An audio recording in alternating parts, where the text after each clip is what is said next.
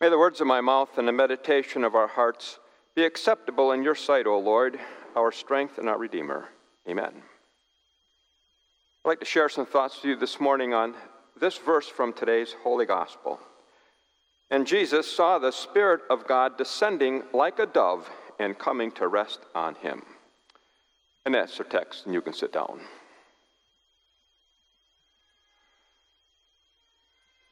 Grace to you and peace from God our Father and our Lord and Savior Jesus. Amen. My mother had a thing for Dove. Not the bird, mind you, I'm talking about the Dove soap. Well, actually, it's a beauty bar, which, according to Unilever, contains one quarter pure moisturizing cream and mild cleansers that leave skin clean, soft, and smooth. And still today, when I walk into a room and there's an open bar of Dove soap, I mean a beauty bar, I go in my mind's eye right back to our upstairs bathroom in Conklin, Michigan. Well, in today's Holy Gospel, a dove pops up. Not a beauty bar, mind you, but a bird. Actually, it drops down. After John had baptized Jesus, it's recorded that the heavens were opened to Jesus, and he saw the Spirit of God descending on him in the form of a dove and coming to rest on him. So let me ask you this Have you ever wondered why the Holy Spirit chose to appear in the form of a dove? There may be no particular reason. Holy Spirit had to appear in some form. Why not that of a dove? Most biblical commentators gloss right over that. In fact, the most recent edition of the Lutheran Study Bible doesn't even attempt to explain why the Holy Spirit chose to appear in the form of a dove. But Martin Luther, and if you know anything about Luther, you know he's never at a loss for words. Martin Luther had something to say about a dove. He surmised that the dove indicated the Holy Spirit's faithfulness, that the Spirit, quote, has no anger toward us, but is ready to help us to become godly and be saved. Close quote. So perhaps there is more to the Holy Spirit's appearing like a dove. And since a cardinal rule of biblical interpretation is to let Scripture interpret Scripture, well, perhaps a quick review of the term dove could provide a little insight. So let's go back to the beginning. In the beginning, God created the heavens and the earth, the Bible begins. The earth was formless and empty. Darkness was over the surface of the deep. Now, listen to this. And the Spirit of God was hovering over the waters. Now, that term translated hovering is actually a bird word. So you've got the Spirit of God, you've got water, and something is about to happen. Something that's going to change everything. Then God said, Let there be light. And there was light. And the entire process of creation is underway. A process in which the Spirit of God plays a very vital part. First, there is light, followed by the sky and the land and the heavenly bodies and the plants and the animals, and finally, as a crown of God's creating activity, human beings.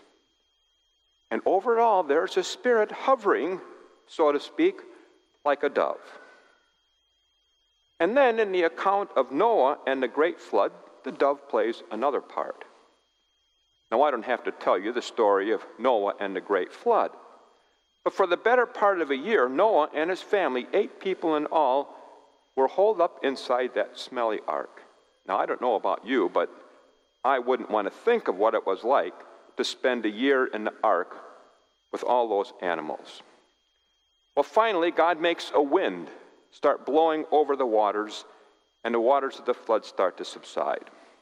So Noah dispatches a dove, but the dove returned. A week later, Noah sent the dove out again, and this time it came back with a freshly plucked olive branch in its beak. And ever since, the dove with an olive branch has been a symbol of peace. Well, Noah waits one more week and sends out the dove again. And this time, the dove doesn't return. And now Noah knows that it's safe to venture out of the ark and go back out into the world. So, what do you have? There is a dove, there's water, lots of water this time, a wind blowing, and once again, the promise of something new. Never again will I curse the ground because of humans, the Lord promises. As long as the earth endures, seed time and harvest, cold and heat, summer and winter, day and night will never cease. Now, those two examples of the dove might be rather obvious, come to mind rather quickly. But there's a third reference I'd like you to check out. And this one comes from a somewhat unlikely source, namely the Song of Solomon, or the Song of Songs, depending upon which Bible translation you happen to be using. Well, actually, the Song of Solomon is a pretty graphic love poem. And many people, after reading it the first time, think, what in the world is that doing in the Bible?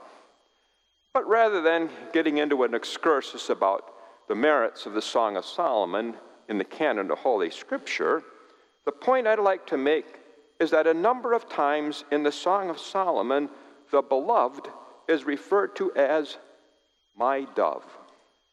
For example, my dove, show me your face. Let me hear your voice, for your voice is sweet and your face is lovely. Oh, you might be saying to yourself, isn't that sweet?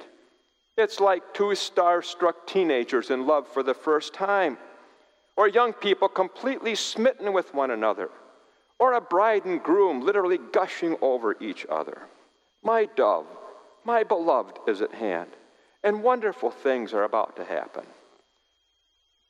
So, what do you make of all of this? Is it reading too much into the text to notice that at creation you have the Spirit of God hovering over the face of those primeval waters? That after the great flood you have a, a dove flying out over the waters? That in the Song of Solomon you have the term dove used interchangeably with my beloved? And now at the baptism of Jesus, you've got the waters of the Jordan River, you've got the Spirit hovering over them like a dove, indicating that the waters have accomplished their purpose, and now you have the divine voice promising something new. This is my beloved Son with whom I am well pleased. It all seems to come together at Jesus' baptism, doesn't it? The water, the Spirit of God, the dove, and the beloved. It all seems to come together at Jesus' baptism, and it all comes together that way at your baptism also. So fill in the blanks with me in your little sermon outline if you haven't done so already. First, the Spirit of God hovered like a dove over Jesus at his baptism, over Jesus. And it's comforting to know that the Spirit of God hovers like a dove over the chaotic waters of your life. Chaotic waters. The Spirit brings order from those chaotic waters, which sometimes seem like the formless and empty darkness that was over the surface of the deep at the start of creation. And it's comforting to know that the Spirit of God hovers like a dove over the flood waters of your life. The flood waters. Jesus himself is present with the Spirit as together they bring you a message of peace, in spite of those surging waters which sometimes threaten to sweep you away like a tsunami. And it's especially comforting to know that the Spirit of God hovers like a dove over the peaceful baptismal waters peaceful waters. For the message of Jesus' baptism is that he was God's beloved Son. And the message of your baptism assures you that you are the Lord's beloved son or daughter. You are the beloved. So then let me ask you can you see the love of God in those baptismal waters which once washed over you? Can you see God's love in the chaotic waters of your life when nothing seems to be going right? Can you see God's love in those rebellious times of life when, like a headstrong teenager, you just want to be off on your own without your Heavenly Father constantly looking over your shoulder? Can you see God's love in those times when you know that you've done something wrong and, like a guilty child, you know you deserve to be punished? And can you see God's love when the waters of life seem to rise up and drown you? Like when Peter became terrified while walking over the stormy waters of the Sea of Galilee. The message of your baptism is that God is with you and that God loves you. Baptism reminds you that the Heavenly Father has taken the chaotic waters of your life apart from Him and has recreated you in the image of His beloved Son. Baptism reminds you that Jesus is standing right there with you in the troubling waters of this world. He took those waters all the way to the cross, where those waters rose up and drowned him to death. But even those deadly waters couldn't keep Jesus submerged, for on Easter Sunday, he rose in victory over sin, Satan, and the waters of death, and now he lives to share that victory with you. It's like the Apostle Paul reminds you in today's epistle reading. Do you not know that all of us who have been baptized into Christ were baptized into his death? Therefore, we have been buried with him by baptism into death, so that just as Christ was raised from the dead by the glory of the Father, so you too might walk in newness of life.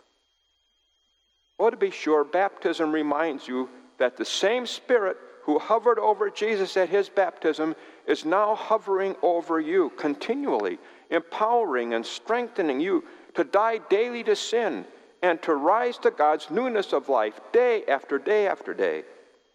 Here's how Luther puts it in the small catechism Baptism indicates that the old Adam, that's our sinful self, that old Adam in us should by daily contrition and repentance be drowned and die with all sins and evil desires, and that a new man should daily emerge and arise to live before God in righteousness and purity forever. And by the way, there's just one more lesson to learn. Doves are devoted creatures, they are faithful. When doves commit themselves, they mean to stick to it. So, isn't it comforting to know that the same Spirit of God who hovered over Jesus at his baptism now hovers over you during your time here on earth, committing himself to you and sticking to that commitment. And I've got some very good news for you. In that last blank in your sermon outline, like a dove, the Spirit of God commits himself to you. The Spirit commits himself to you, not just for time, but for all eternity. God grant that to you for Jesus' sake. Amen. And now that peace of God that passes understanding, keep your hearts and your minds in Christ Jesus. Amen.